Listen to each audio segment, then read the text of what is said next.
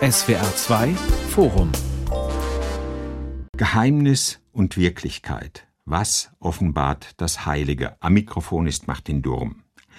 Im Grunde ist es kein Wunder, dass das Heilige aus der Mode gekommen ist. Es ist einem ja fast schon peinlich, außerhalb der theologischen Fakultät darüber zu reden. Es wirkt irgendwie irrational, unzeitgemäß. Im dritten Jahrtausend nach Christi Geburt hält sich die säkulare Gesellschaft eher ans Materielle. Nur noch in religiösen Nischen wird das Sanctus gepflegt.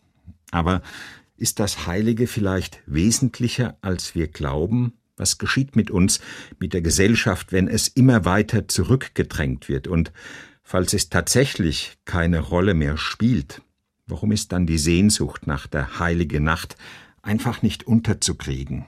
Unsere Gäste im SWR2 Forum, Professorin Aleida Assmann, sie ist Kulturwissenschaftlerin an der Universität Konstanz, Professor Jörg Lauster, er ist evangelischer Theologe an der Uni München und mit dabei auch der Religionssoziologe Professor Hans Joas von der Humboldt-Universität Berlin. Er hat ein Buch über die Macht des Heiligen geschrieben, erschien im Surkamp Verlag. Herr Joas, deshalb gleich an Sie die Gretchenfrage. Wie halten Sie es mit dem Heiligen? Ist das für Sie eher ein abstrakter Begriff oder etwas, das real existiert und das auch erfahrbar ist? Also es ist gar kein abstrakter Begriff, sondern etwas, ein Begriff, der eine ganz intensive menschliche Erfahrung und die Konsequenzen dieser Erfahrung eigentlich kennzeichnen soll. Das Heilige gibt es nach meiner Vorstellung auch nicht nur innerhalb der Religionen. Insofern ist es auch heute nicht einfach abwesend. Das heißt, es ist noch zeitgemäß. Es ist, ja, ich sag's mal so, aktuell für Sie. Also ich glaube, wir müssen zwei Sachen da einfach ganz klar sortieren. Sie sprechen von einer ganz stark säkularisierten Gesellschaft, in der Religion, lassen wir erstmal das Heilige draußen, eigentlich keinen Platz mehr hat oder eben nur in Nischen existiert da muss man schon darüber reden, natürlich, von welchen der vielen Länder auf dem Globus reden wir, wenn wir das sagen. Es ist ja nur ein europäisches Phänomen, fast nur ein europäisches Phänomen, so eine ausgeprägte Säkularisierung. In anderen Teilen der Welt ist das ganz anders. Also das wäre das eine. Das andere aber ist, wenn das Heilige, wie ich gerade gesagt habe, nicht nur innerhalb von Religionen existiert, sondern auch der Begriff auch einen Sinn hat, bezogen auf ganz anderes, auf tiefe Wertbindungen, tiefe Wertüberzeugungen von Menschen, auch säkularer Art, dann kann von dem Schwinden von Sakralität als solchem eigentlich gar keine Rede sein. Hm. Herr Lauster, ist es überhaupt möglich, vom Heiligen zu reden, also von dem, was sich eigentlich gar nicht in Worte fassen lässt? Reden wir eigentlich über das Unsagbare? Wir reden über das Unsagbare, aber das ist, wie wir aus der christlichen Tradition wissen, sehr gut möglich. Es geht auch gar nicht anders. Ich meine, die Mystiker haben bereits im Mittelalter, schon in der Spätantike, immer äh, Wert darauf gelegt, dass das Göttliche an sich in seiner Gänze äh, unerfahrbar ist. Ein begriffener oder ein vollständig erfasster Gott wäre kein Gott mehr. Aber nichtsdestotrotz haben sie beredt darüber Auskunft gegeben, wie sie sich diesem Phänomen annähern. Und wenn man nicht darüber sprechen könnte, wenn man es nicht artikulieren könnte, die Erfahrung des Heiligen, dann wüssten wir vom Heiligen nichts. Wir könnten es, die Erfahrungen nicht weitergeben, wir könnten sie nicht kommunizieren. Deswegen muss man beides zusammendenken, das Unaussprechliche eben doch aussprechen. Warum ist es dann heute so schwer, darüber zu reden?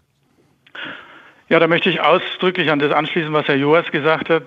Vorsicht mit dem Heute, äh, das gilt für Europäer, es gilt im Übrigen auch nur für Westeuropäer in besonderer Weise, möglicherweise wiederum auch nur für Westeuropäer, die nördlich der Alpen leben.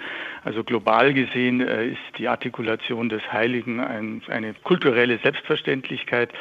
Für uns ist es äh, eine Schwierigkeit, weil wir in einem Kulturraum leben, der mit traditionellen Formen das Heilige zu artikulieren seine Schwierigkeiten hat. Aber ich finde, dass es in unserer auch gegenwärtigen Kultur eine Reihe von subkutanen Formen gibt, wo wir mit dem Heiligen umgehen. Also auch aus unserer Lebenswelt ist das Heilige mitnichten verschwunden. Hm, Frau Assmann, ist es womöglich immer noch da, vielleicht ohne, dass wir es bewusst wahrnehmen? Ich würde nicht nur sagen, es ist immer noch da, sondern es macht eine ganz, ganz wesentliche Dimension unseres Lebens aus und damit spreche ich von der westlichen Kultur. Wir haben nur noch nicht vielleicht die richtige Sprache gefunden, um das auch wahrzunehmen. Das ist bei uns genauso aktuell wie in anderen Kulturen. Die Gestalt ist jeweils eine andere. Aber natürlich ist es nicht nur eine Frage der Sprache, sondern vor allem auch der Symbole und der Ausformung und des Verhaltens und der Einschätzung und der Werte. Also wenn man das alles kulturgeschichtlich zusammennimmt, dann ist das Heilige durchaus präsent. Finden sich denn neben Weihnachten überhaupt in unserem Alltag Restbestände oder wesentliche Bestände des Heiligen? Ich denke zum Beispiel an die Feste, die wir feiern, Hochzeit, Geburt, sogar Hauseinweihung. Könnte man das alles da finden? Ja, ich sehe den Begriff des Heiligen tatsächlich sehr, sehr viel breiter. Ich sehe ihn mit Blick etwa auf den Staat, wie er sich konstituiert. Ein Staat kommt nicht ohne das Heilige aus. Es gibt auch Nationen, die sich über das Heilige konstituieren. Wir haben sehr viele Beispiele dafür, wie die Religion, die zurückgedrängt wurde, in neuen Formen das Heilige wieder zum Ausdruck gebracht hat. Ich denke an die Bildungsreligion, die Kunst als das Heilige, die Musentempel in den Städten, also der Kult der Kunst als etwas Heiliges, Beethoven durchaus auch als eine heilige Figur in unserem kulturellen Kosmos. Das sind alles Begriffe, die man durchaus anwenden kann für das, was wir in unserer westlichen Welt erfahren.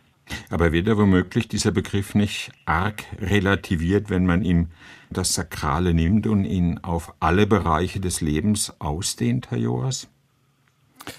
Also ich glaube, man muss sich erstmal daran erinnern, warum ja nicht bloß bei mir oder auch bei den anderen Gesprächsteilnehmern, sondern in den Wissenschaften schon um das Jahr 1900 herum so etwas stattgefunden hat, was Sie jetzt als eine Ausdehnung des Begriffs bezeichnet haben, was ich ein bisschen anders beschreiben würde, nämlich als die Umkehrung des vorher gedachten Verhältnisses der Begriffe das Heilige und Religion. Also lange Zeit und in vielen Köpfen auch heute noch herrscht die Vorstellung vor, eben das Heilige gibt es in den Religionen, sodass wenn die Religionen schwächer werden, auch das Heilige schwächer werden muss und wenn die Religionen verschwinden, auch das Heilige verschwindet.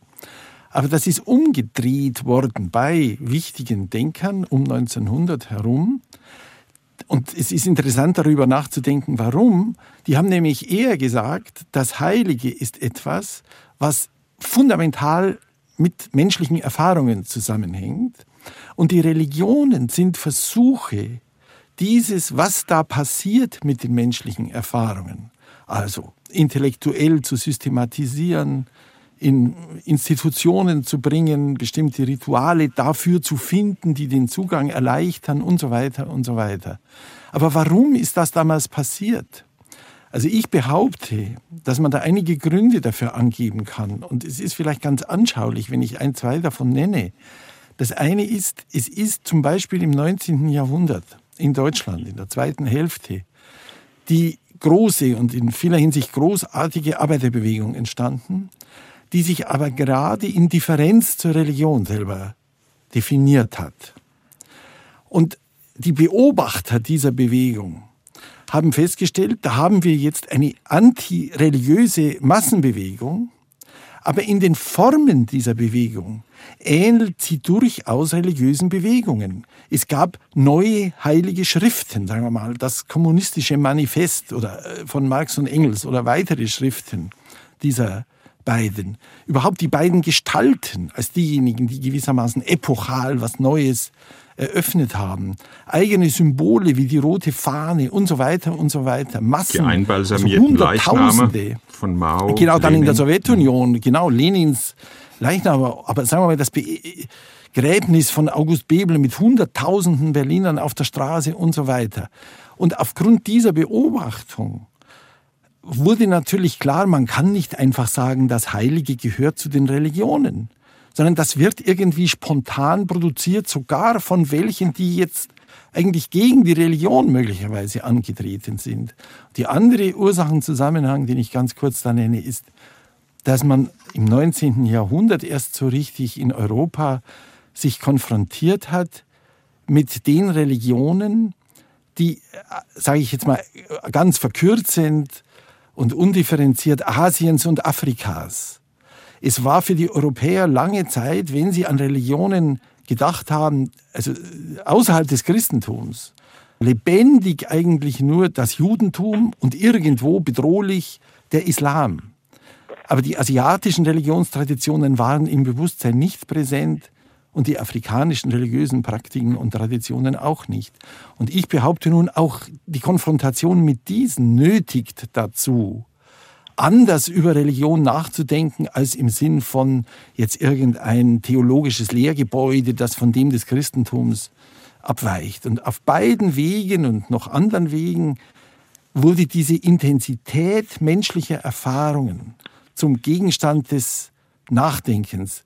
Max Weber hat gesagt, außeralltäglicher Erfahrungen. Und wie immer wir das dann im Einzelnen nennen, wir kommen, glaube ich, nicht umhin, uns mit diesem Gegenstand zu beschäftigen. Also ob wir das das Heilige nennen, ist mir gewissermaßen gar nicht das größte Herzensanliegen, ja. Aber dass wir uns mit Erfahrungen, die den Menschen aus dem Alltag hinaus katapultieren, Aleida Assmann hat von den Festen gesprochen zum Beispiel, ja. Aber Feste finden ja auch nicht zu beliebigen Zeitpunkten statt, sondern ergeben sich oft auch spontan durch die Erinnerung an etwas, was sich vom Alltag radikal unterschieden hat. Wenn ich aus meiner Berliner Erinnerung da sagen darf, es gab den Mauerfall. Also wenn das nicht eine kollektive Ekstase war, dann weiß ich nicht. Man kann nicht ein Jahr später an dem Jahrestag gewissermaßen achselzuckend vorbeigehen. Mhm. Irgendwas ruft nach gemeinsamer Erinnerung an gemeinsame Ekstasen. Heißt das, die Religion braucht zwar das Heilige, aber das Heilige braucht nicht unbedingt die Religion? Das würde ich tatsächlich so sagen, ja. Hm. Herr Lauster, wie sehen Sie das, manche, der Theologe? Ja. Das würde mich schon interessieren. Mhm. Ja, also ich denke, wir müssen die beiden Dinge nicht gegeneinander ausspielen. Ich denke, so ist es bei Herrn Joas äh, auch sicher nicht gemeint, so als müsse das Heilige jetzt in einer Art und Weise konfiguriert werden, dass es äh, ohne Religion auskommt. Fangen wir vielleicht, also aus meiner Sicht würde ich gerne mal ein bisschen fundamentaler darauf hinweisen, dass das Heilige, das ist der Anspruch, den wir in diesen Begriff hineinlegen, mit einer anthropologischen Grunderfahrung zu tun hat nämlich mit der Erfahrung des Geheimnisses unseres Daseins. Wir sind uns selbst nicht durchsichtig und die Welt, in der wir leben, ist uns nicht durchsichtig. Und auf dieses Geheimnis und Rätselhafte unseres Daseins wenden wir diesen Begriff des Heiligen an. Traditionell zuständig sind dafür die Religionen, die uns Erinnerungsmodi bereitstellen, die uns Riten bereitstellen, also Traditionen und äh, Liturgien bereitstellen. Aber das ist eine so grundsätzliche Erfahrung, dass sie nicht allein auf diese Traditionen und Riten zu beschränken ist, sondern wir finden in der Kultur eine Reihe von Phänomenen, die diese anthropologische Grunderfahrung genauso bearbeiten. Und da gibt es meiner Meinung nach kein Gegeneinander, also Kultur und Religion bekämpfen sich nicht äh, in der Artikulation von Heiligkeitserfahrung, sondern sie sollten sich ergänzen, gegenseitig anregen. Und das ist meiner Meinung nach eines unserer Probleme in der westlichen Kultur, dass wir hier einen vollkommen falschen Antagonismus aufmachen. Hm. Frau Assmann, die Kulturwissenschaftlerin ist da gefragt, wenn es um anthropologische Grunderfahrungen geht. Wie sehen Sie das? Genau, also ich würde hier aber nicht nur von den Erfahrungen sprechen, sondern auch von der Kulturgeschichte. Und ich möchte auch gerne diese Geschichte, die Herr Joas eben gerade beschrieben hat, dass um 1900, Ende des 19. Jahrhunderts, das Heilige heraustrat in neuen Formationen, das möchte ich mal um 100 Jahre vorverlegen und mal an einem ganz klaren Beispiel zeigen. Dann sieht man nämlich, dass das Heilige die Religion nicht braucht. Sogar noch schärfer gesagt, in dem Moment, wo sich eine Gesellschaft wie Frankreich in der französischen Revolution von der Religion verabschiedet und einen säkularen Weg zum ersten Mal energisch gehen will, verändert sich das Heilige, dann braucht sie nämlich plötzlich das Heilige und das Heilige hat eine ganz neue Funktion. Es ist befreit von der Revolution und tritt heraus. Und wo kann man das sehen? Ich nenne als Beispiel das Pantheon. Das ist eine Kirche im römischen Stil, ausgesprochen nicht christlich. Das Pantheon wurde noch als eine Kirche angefangen im 18. Jahrhundert. In der Revolutionszeit wurde sie umgewandelt und in eine nationale Ruhmeshalle.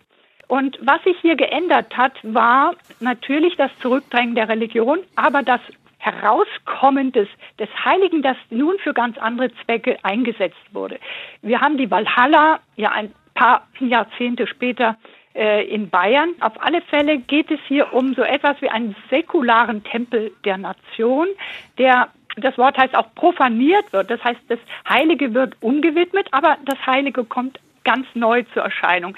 Hier gibt es die Idee nicht der religiösen Unsterblichkeit, sondern der säkularen Unsterblichkeit. Es geht um Ruhm und Ehre und die Persönlichkeiten, die wichtigen Persönlichkeiten Frankreichs, wie etwa René Cassin, der die Menschenrechte vorbereitet hatte, der ist in diesem Pantheon begraben. Also das ist eine ganz, ganz wichtige heilige Stätte der Nation. Und ähm, die Praxis ist eben nicht nur Anfang des 19. Jahrhunderts, sondern ist fortgesetzt bis in diese unsere Gegenwart. Hm. Also klar ist, ohne das Heilige kommt man offensichtlich in keiner Phase der menschlichen Geschichte wirklich aus. Nun gibt es Herr Joas, den evangelischen Theologen Rudolf Otto, der hat 1917 einen, ich sag mal, religiösen Bestseller geschrieben, genannt das Heilige. Und dort verwendet er immer wieder den Schlüsselbegriff das Numinose.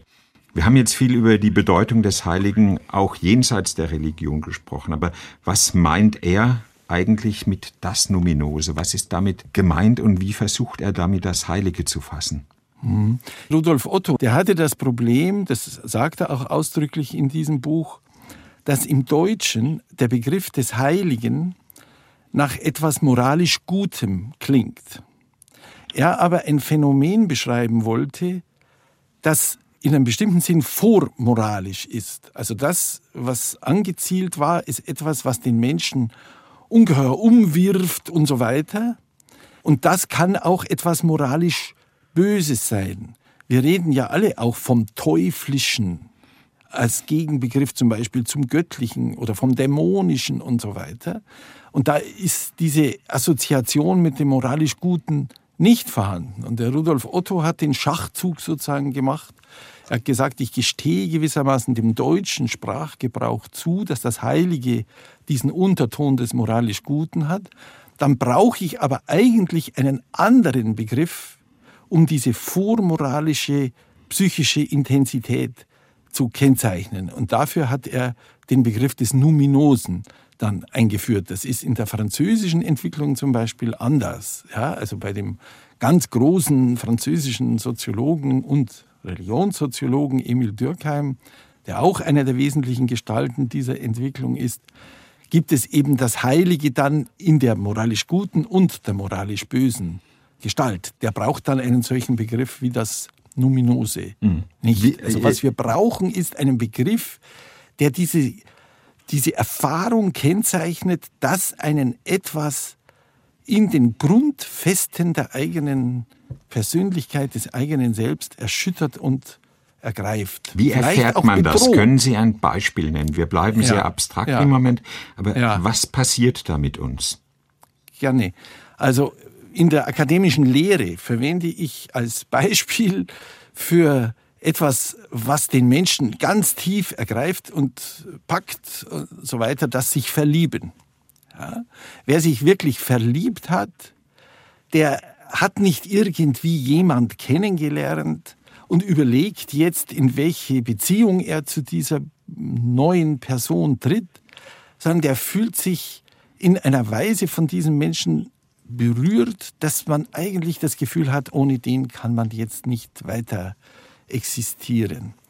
Das ist nur ein Beispiel natürlich. es gibt zunächst einmal, und ich glaube, wir brauchen das, Sie haben völlig recht, das darf nicht abstrakt und bloß begrifflich bleiben. Wir brauchen eine reiche Phänomenologie solcher Erfahrungen, die ich Erfahrungen der Selbsttranszendenz nenne.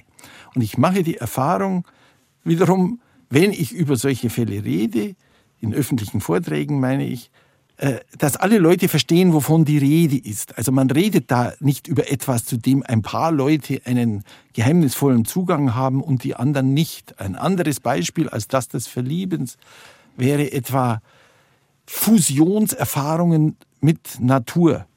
Ja, alle Menschen, also nicht die kleinsten Kinder, aber alle Menschen sonst kennen so etwas wie das ihnen auf dem Bergesgipfel oder mitten im Wald oder am Meer oder so etwas widerfährt, was sie das Gefühl haben, ich bin jetzt plötzlich eins mit dem Kosmos oder irgend so etwas. Ja? Das sind alles im Grundsatz, wie soll ich sagen, schöne Erfahrungen. Ja? Aber Otto, aber Otto, Entschuldigung. Hm. Genau. Aber Otto spricht ich ja weiß, auch spricht ja. ja auch vom, vom Schrecken, von der Furcht, genau. von der Scheu vor dem Numinosen. Also es ist ja nicht nur, nicht nur positiv besetzt. Lassen Sie mich diese Frage an den Kollegen von Otto, den Theologen, weitergeben, an Herrn Lauster. Woher kommt dieser Schrecken, die Gänsehaut, von der spricht er sogar, das Grauen, das einem bei der Begegnung mit dem Heiligen oder dem Numinosen befällt? Das liegt an der Verfasstheit unserer Wirklichkeit da selbst. Äh, sie ist eben nicht nur in den Erhebungserfahrungen, in dem, was uns sozusagen positiv berührt. Wenn ich sage, äh, das Heilige bezieht sich auf universelle Resonanzerfahrungen, wo ich also mich im Einklang mit der Welt weiß, dann gehört aber genauso zu unserer Lebenswirklichkeit, zum Geheimnis unseres Lebens äh, das Absurde dazu ich mache tagtäglich äh, und wir leben im Moment ja gerade in einer Krise, die uns von morgens bis abends äh, das Absurde der Wirklichkeit so deutlich vor Augen führt. Äh, diese Bipolarität der, Wirklichkeitsstruktur, das ist etwas, wofür eine religiöse Artikulation des Heiligen, also die dunklen Seiten Gottes heißt das in der Sprache der Theologie, doch besonders auch sensibel machen kann. Hm. Frau Aßmann, diese, diese Erfahrungen, sowohl im Schrecken als auch im Guten, sind ja wirklich Teil der Menschheitsgeschichte. Wie weit, was glauben Sie, wie weit reicht das eigentlich zurück? Wo liegt da der Ursprung? Ich würde auch sagen, dass das Sakrale etwas mit einer Dialektik oder Bipolarität äh, zu tun hat. Auch wenn ich hier von einer ganz anderen Richtung aus argumentiere und ich sehe ein produktiven Nutzen in diesem Gespräch, dass wir von unterschiedlichen Bereichen her argumentieren. Also natürlich, Herr, Herr Joas hat was anderes im, im Blick, wenn er als Religionsphänomenologe spricht, aber als Kulturwissenschaftlerin möchte ich mal einen anderen Zugang zum Sakralen vorschlagen und sagen, das Sakrale zeigt sich überall dort, wo es angegriffen wird, wo es in Frage gestellt wird. Jetzt nehme ich mal ein paar Beispiele, damit Sie merken, in welche Richtung ich gehe. Ich sage mal die Bücherverbrennung der Nationalsozialisten. Das war ein bewusster Akt des Sakrilegs. Da wurden Bücher von Menschen verbrannt. Das wurde als Kult gefeiert. Ja. Nach Ende des Krieges, nach 1945, wurden diese dort verbrannten Bücher äh, zum Kanon erklärt, zu etwas Heiligem, durch die Desakralisierung wurden sie sakralisiert und in allen Bibliotheken Deutschlands erstmal als Grundbestand in die Bibliotheken hineingegeben. Also da haben Sie so etwas wie dieses, dieses Umdrehen. Überall zeigt sich das Sakrale, wo es gefährdet ist. Das ist so ein Moment auch, würde ich sagen, der, der Erstarrung und des Schreckens. Da zeigt sich nämlich, dass wir etwas zu verteidigen haben, etwas, was die absolute Grundlage unseres Staates ist und was man sich nicht nehmen lassen darf.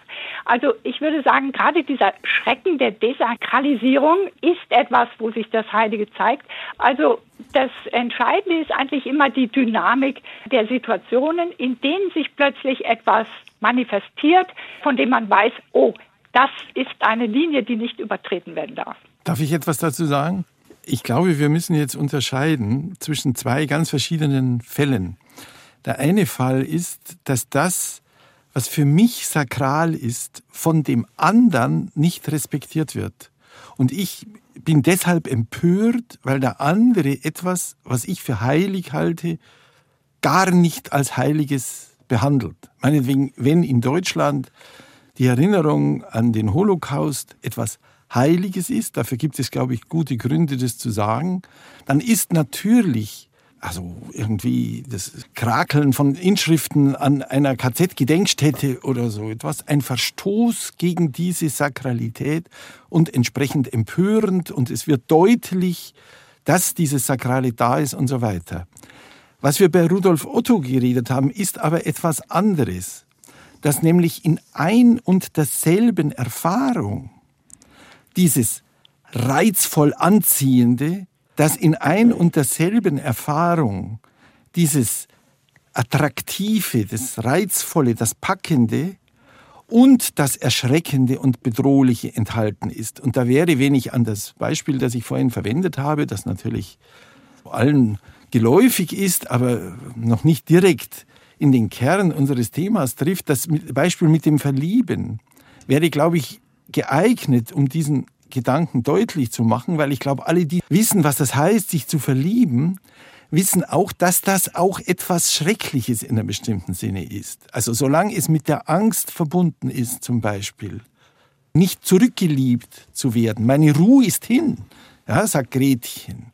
Also es ist nicht einfach nur etwas Wunderschönes, sondern der Mensch merkt in dieser Erfahrung auch, dass etwas mit ihm passiert, was seiner Kontrolle entgleitet und was vielleicht nicht dazu führt, dass er die Kontrolle über sich selber wiedergewinnt. Und ich glaube, auf so etwas zielt der Rudolf Otto mit dieser Beschreibung der Heiligkeitserfahrung als etwas, das sowohl faszinierend ist, wie er sagt, wie schreckenerregend. Und das ist von der sozusagen moralisch getönten Konfrontation damit, dass andere Menschen meine Heiligkeitsvorstellungen nicht respektieren, schon deutlich zu unterscheiden. Herr Lauster, kommen Sie damit klar, dass man das Heilige loslöst von der Moral und ihren Ansprüchen? Sofort. Ich wollte nur auch zur Frau Assmann was sagen, weil mich diese Idee von Frau Assmann, äh, dass man das Heilige sozusagen nur dort erkennen kann oder dort besonders auf es trifft, wo es fehlt, da habe ich ehrlich gesagt noch gar nicht drüber nachgedacht. Das finde ich einen sehr interessanten Gedanken, sozusagen dort sensibel für das Heilige zu werden, wo es uns fehlt. Äh, zur Trennung äh, des Heiligen von Moral. Das ist zunächst richtig. Das Heilige ist mehr als Moral und äh, die Religionsgeschichte, insbesondere die christliche, hat hier doch einigen Schindluder betrieben, indem sie Religion immer wieder mit Moral komplett und vollständig identifiziert hat. Aber wir dürfen jetzt nicht mit das Kinde mit dem Bade ausschütten. Heiligkeitserfahrungen sind immer Transformationserfahrungen. Man ist nachher ein anderer als der, der man vorher war. Heiligkeitserfahrungen fließen ein in unser Handeln, in unsere Lebensart, in die Art und Weise, wie wir leben. Wer die Welt als eine Heilige erfährt, wird sich anders zu ihr verhalten. Also wir können auch jetzt nicht hier die Nabelschnur zwischen Religion und Moral einfach durchschneiden. Das wäre zu einfach. Hm. Weil Herr Joras gerade das Beispiel auch der Erinnerungskultur gebracht hat, würde ich gerne noch etwas einschieben, was ich bei ihm gelesen habe und was mich sehr überzeugt hat. Und zwar, das ist dieser Begriff der Selbstsakralisierung des Kollektivs. Die Nation als etwas Heiliges und die baut um sich herum eine Schutzzone. Ich glaube, dass Sakralisierung sehr viel zu tun hat mit Schutz, Schutz von etwas, was einem teuer heilig ist, was unbedingt gebraucht wird. Und diese Sakralisierung des Kollektivs kann dann dazu führen, dass sie sich absolut setzt wie die nationalsozialistische Volksgemeinschaft. Mhm. Und die Antwort wiederum auf diese Sakralisierung ist eine andere, eine Gegensakralisierung, nämlich die, die wir in unseren Grundrechten haben. Ja? Äh, die Würde des Menschen ist unantastbar als Erinnerungsartikel, mit dem unser Grundgesetz beginnt. Die Antwort auf die Selbstsakralisierung des Kollektivs. Das ist aber etwas, was wir im Moment wieder erleben. Und überall geht es auf Kosten der Menschenrechte, die ja sozusagen der Standard der Humanität sind, um diesen Schutz des verletzlichen Menschen auch zu garantieren. Also wir sprechen hier wirklich auch von politischen Dingen, in die wir sehr eng eingebunden sind. Und äh, wenn wir jetzt auch noch den Holocaust hinzunehmen, gibt es da auch noch Probleme, weil man natürlich auch so eine Erinnerung wiederum politisch instrumentalisieren kann. Wir haben es immer mit etwas Heiligen zu tun und die Reaktion, die Gegenwehr zeigt dann, dass es das ist und dass wir sehr schnell in eine Situation kommen, in der eben die Emotionen ganz stark involviert sind. Herr Joas, ersetzt die Humanität, das humanistische Ideal, die Würde des Menschen, ersetzt das so nach und nach die Religion, die für das Heilige nein. stand? Nein, nein. Also ich glaube, dass wir sehen müssen, dass die Geschichte der Menschenrechte, auf die Sie damit anspielen und die mir ungeheuer wichtig ist, sowohl sich aus religiösen Quellen wie aus nicht religiösen Quellen nähren kann. Oder dass Menschen, so ist es vielleicht noch besser formuliert, die einen starken Anstoß haben, ganz in Frau Assmanns Sinn, also die Universalität der Menschenrechte zu verteidigen, in ihrem eigenen, sagen wir mal, Heiligkeitshaushalt, ja, zu ganz verschiedenen Begründungen dafür finden können. Also wieder konkreter gesagt, wenn ein Deutscher, sagen wir mal, nach 1945 als ganz unumstößliche Wertüberzeugung hat, der Holocaust ist böse, vielleicht das Böse schlechthin sozusagen. So etwas darf nie wieder passieren, in Deutschland nicht, nirgendwo auf der Welt. Ja? Dann ist das eine ganz starke, aber noch nicht vollständig durchinterpretierte Wertbindung. Wenn dieser Mensch ein Christ ist, wird er diese starke Wertbindung, Kampf gegen die Wiederkehr von so etwas wie dem Holocaust, in sein Christentum hineinarbeiten. Er wird zum Beispiel fragen, inwiefern hat das Christentum Antijudaismus enthalten und Vorschub geleistet und so weiter und so weiter. Ist dieser Mensch kein Christ, wird ihm dies nicht die große Aufgabe sein, aber er wird es doch in sein Weltbild einarbeiten müssen. Wir erleben das gegenwärtig bei der verschärften Konfrontation mit den Themen Sklaverei und Kolonialismusgeschichte. Da ist noch ungeheuer viel unreflektiert, glaube ich, in der Selbstwahrnehmung zum Beispiel der europäischen Geschichte. Also da ist ein treibendes Motiv, aus gegenwärtigen Erfahrungen heraus, das zu einem neuen Blick auf Geschichte führt und zu einer Umarbeitung religiöser und säkularer Weltbilder. Gut, wir reden jetzt über viele Entwicklungen, versuchen das Heilige auch daran zu binden, wenn ich sie richtig verstehe, aber ist es andererseits nicht gleichbedeutend damit, dass uns die Begriffe wie Heiliger Geist, Heiligenverehrung nach und nach abhanden kommen, dass die verschwinden in unserem Bewusstsein, in unserer Gesellschaft? Also ich glaube, was wirklich wichtig ist, ist, dass man Begriffe, die in der christlichen Tradition eine große Rolle spielen und für die irgendwie der Zugang verloren gegangen ist, sodass manche Leute die Begriffe nur sozusagen witzelnd verwenden, ja, äh, dass die neu, also mit schon früher auch enthaltener, aber neu mit Bedeutung gefüllt werden, indem wir uns einerseits stark daran erinnern, warum das in der Geschichte so eine Rolle gespielt hat und andererseits das mit unseren eigenen Erfahrungen verknüpfen. Also heilige Nacht zum Beispiel. Ich glaube, das kann man wirklich zunächst mal nur verstehen, wenn man eben denkt, es gibt Ereignisse, die werden im menschlichen Leben biografisch oder historisch als so grundstürzend empfunden, dass das Ereignis, was da stattgefunden hat, nie wieder als emotional neutral oder so etwas behandelt werden kann. Wenn ich wieder bei meiner Ebene mit der Liebe bleibe, alle Paare haben doch die Neigung, sich zu erinnern zum Beispiel, meinetwegen an die erste Nacht, die sie miteinander verbracht haben, an den Jahrestag des Kennenlernens und so weiter.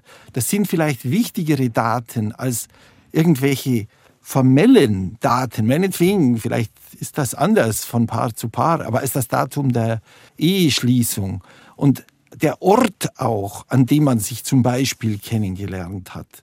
Also das ist ein Erfahrungszugang dazu, warum es so etwas wie heilige Berge, einen heiligen Hain und so etwas gibt. Und ich glaube, der Sinn des Begriffs Heiliger Geist ist überhaupt nur einzufangen, wenn man sieht, dass da das Christentum eine Dimension sozusagen von nicht personaler Heiligkeit auch mit enthält. Also neben der Vorstellung vom Gott und Vater Gott und Sohn Gott noch ein Aspekt des Göttlichen eine Rolle spielt, der sich nicht so auf eine Person hinordnen lässt.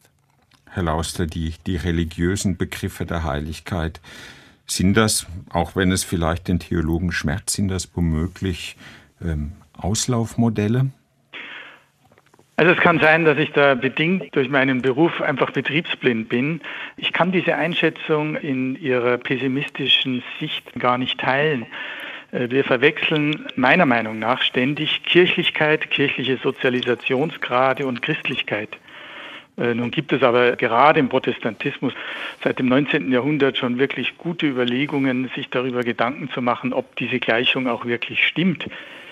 Fakt ist, Beide Kirchen haben in Deutschland strukturell große Probleme. Das wäre Gegenstand einer eigenen Sendung. Da sind auch viel selbstgemachte Fehler dabei und so weiter und so fort.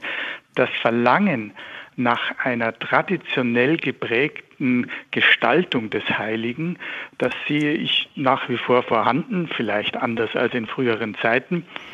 Ein einfaches Beispiel, das Weihnachtschristentum ist ein, bleibt ein stabiler Faktor. Das ist der einzige Tag, wo die Kirchen ungebrochen voll sind. Das heißt, wir sollten auch jetzt nicht umgekehrt unterschätzen, dass man gerade im Umgang mit des Heiligen sehr großen Wert darauf legt, dass es einen etablierten Umgang damit geben will. Wir misstrauen ja alle in gewisser Hinsicht und zwar zu Recht auch uns selbst, indem wir sagen, hm, ist das jetzt, was ich hier gerade erlebe, äh, wirklich das Heilige? Ich möchte es ja sozusagen sozial noch etwas abgesichert haben. Und da hat die, die rituelle und traditionelle Gestaltung des Heiligen nach wie vor eine immense Bedeutung. Die Wechselwirkung ist die interessante wenn es, ich sage es jetzt mal leider sehr merkantil ökonomisch, es keinen Anbieter gäbe, der uns sagt, was das Heilige ist, und das sind die Kirchen, dann könnten wir auch außerhalb der Kirche überhaupt keine Heiligkeitserfahrungen machen. Und auf diese Wechselwirkung stärker abzuheben, das scheint mir die Aufgabe der Zukunft zu sein. Frau Aßmann, wie sehen Sie das? Unterstreichen und auch den Begriff des Auslaufmodells äh, hier wirklich entschieden zurückweisen. Denn Woher kommt der Begriff? Der, der unterstellt eine Geschichte der Modernisierung, die einlinig ist und ein klares Ziel hat. Das ist immer der Säkularisierungsprozess, womöglich auch der der Weltentzauberung und der Einschränkung und Privatisierung. Dass sich der Ort der Kirche in unserer Welt verändert hat, ist ganz unstrittig. Aber was wir haben, ist eine Welt, die vielfältiger geworden ist, in der sich das Heilige eben auch außerhalb der Kirche manifestiert. Und vor diesem Hintergrund wollte ich nochmal sagen, dass es sehr wichtig ist, dass die vielen Facetten und Variationen des Heiligen hier im Auge zu behalten, aber nicht äh, das eine gegen das andere auszuspielen. Herr Joas, warum zieht es? Die Frage muss man am Ende eben doch stellen, warum zieht es so viele Leute, die womöglich gar nicht gläubig sind, am Heiligabend dann eben doch an den heiligen Ort in die Kirche? Weil da vielleicht noch sowas wie eine unbewusste Ahnung ist, ein Restgefühl von dem, über das wir reden? Vielleicht darf ich die Frage in Form einer Anekdote sozusagen beantworten. In Erfurt, wo ich einige Jahre tätig war, kamen, und das ist ein extrem säkularisierter Ort im extrem säkularisierten Ostdeutschland, kamen in der heiligen Nacht enorm viele Leute in die Christmette, in den Dom. So viele, dass sich die traditionellen Christen, die da hingehen, gestört gefühlt haben. Weil diese Leute, die da kommen, gar nicht wissen, wie sie sich während des katholischen Messrituals zu verhalten haben. Und dann hat der katholische Bischof Wanke meines Erachtens die geniale Idee gehabt, eine neben dem Dom, wer Erfurt kennt, weiß das, neben dem Dom gelegene andere riesige gotische Kirche, St. Severi, immer in der heiligen Nacht für die zu öffnen, die in den Gottesdienst nicht eigentlich gehen wollen, aber ein weihnachtliches Ritual haben wollen. Und dann wurde für die bei Kerzenlicht und unter Verlesen auch biblischer Texte und so weiter gewissermaßen ein niedrigschwelliges Angebot gemacht.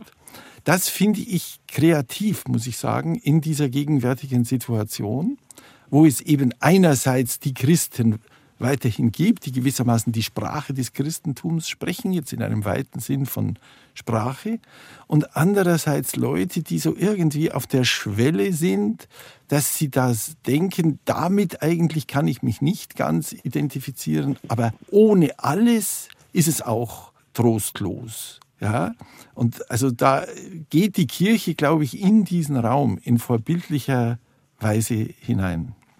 Da würde ich gern auch noch eine kurze Bemerkung zu diesem schönen Beispiel des Weihnachten für Zielgruppen anschließen tatsächlich, warum sollte man nur in einer Welt leben? Wir haben ja auch nicht nur eine Identität oder Zugehörigkeit. Wir sind multiple Wesen mit komplexen Bedürfnissen und äh, Weihnachten ist ein erwarteter Ausnahmezustand.